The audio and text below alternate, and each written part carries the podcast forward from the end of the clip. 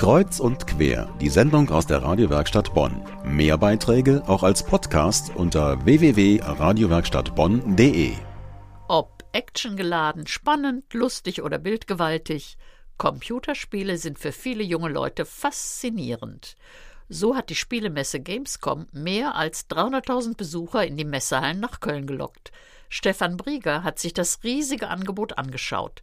Dabei hat er mit Andreas Pauli gesprochen, der für Update, die Fachstelle für Suchtprävention in Bonn, ein ganz besonderes Projekt vorgestellt hat, die Netpiloten.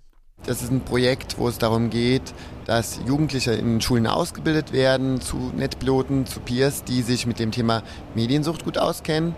Letztendlich wollen wir natürlich erreichen, dass ein guter Umgang mit den Medien geschaffen wird und wir wollen es nicht verteufeln. Wir sind auch begeistert und sehen, wie die Jugendlichen fasziniert sind. Aber auf der anderen Seite, dass man da halt schon aufpassen muss und maßvollen Umgang finden muss. Ja, und so sind wir halt mit den Eltern in Kontakt, mit denen wir sprechen, die wir immer wieder ansprechen. Was bietet ihr denn so speziell im Moment in Bonn an?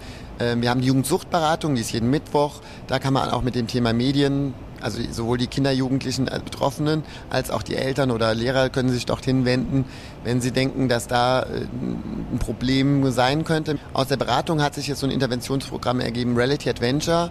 Das ist ein Projekt, äh, was mittlerweile seit fünf Jahren läuft und jetzt auch wieder im November startet.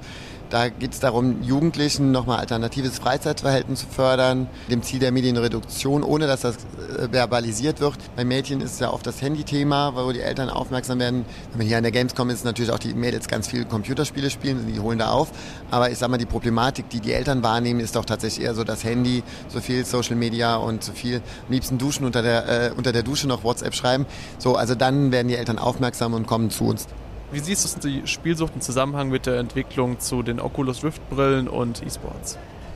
Erstmal ist natürlich durch diese Brillen die Faszination noch mal höher, weil du mittendrin bist. Also du bist ja im Spiel, also du fühlst dich wie, als wenn du jetzt in der Arena bist, als äh, wenn du jetzt nur vom Bildschirm sitzt. Die Medien machen die klugen Kinder klüger und die dummen Kinder dümmer. Das war schon beim Fernsehen, das ist bei Computerspielen so. Das wird bei der Brille auch ein Risiko darstellen. Gegen sowohl die Höhenangst wird geschult und so. Man ist halt echt so mittendrin.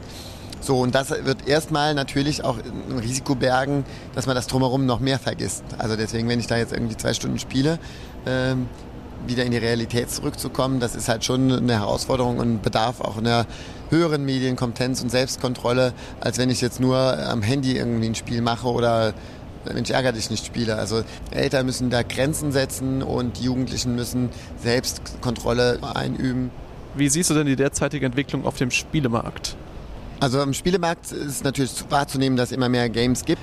Und das so auf die Faszination kann ich das natürlich total gut nachvollziehen. Also wenn man jetzt irgendwie die Grafik sieht oder so die Interaktion sieht, das ist der Hammer, weil also deswegen früher war ein Trailer so gut und man, wenn man das Spiel reingeguckt hat, war es dann eher pixelig und mittlerweile sind die Spiele genauso gut wie die Trailer. Faszination Medien, Faszination Spiel. Immer mehr wird entwickelt, immer mehr ist möglich. Aber Medien können auch süchtig machen. Beratungsangebote hierzu bietet Update, die Fachstelle für Suchtprävention in Bonn.